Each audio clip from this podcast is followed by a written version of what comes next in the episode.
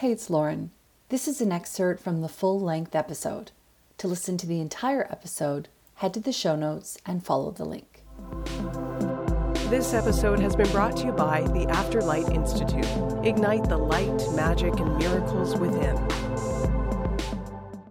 They choose us. And I hear it a lot when people are going to look for puppies and things like that, that sometimes the puppies will other puppies will just go to the back of the pack and and hide in the corner and not take notice because they look at these people and go you're not for me.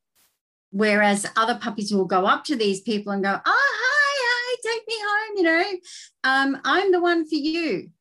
So i i absolutely truly believe that they choose us you know how do we end up with stray cats stray dogs? How do we end up having other people's animals because they have discarded them or, or, no longer want them or something like that? I mean i i believe that they end up with us for a reason whether it's been a past life thing or whether they just want to be with us because they know that we'll give them a good home. And uh, but i i really am a big believer in they end up with us for a reason not just out of you know, accidental or, or something. It's like they choose us. I see it so many times, especially with puppies.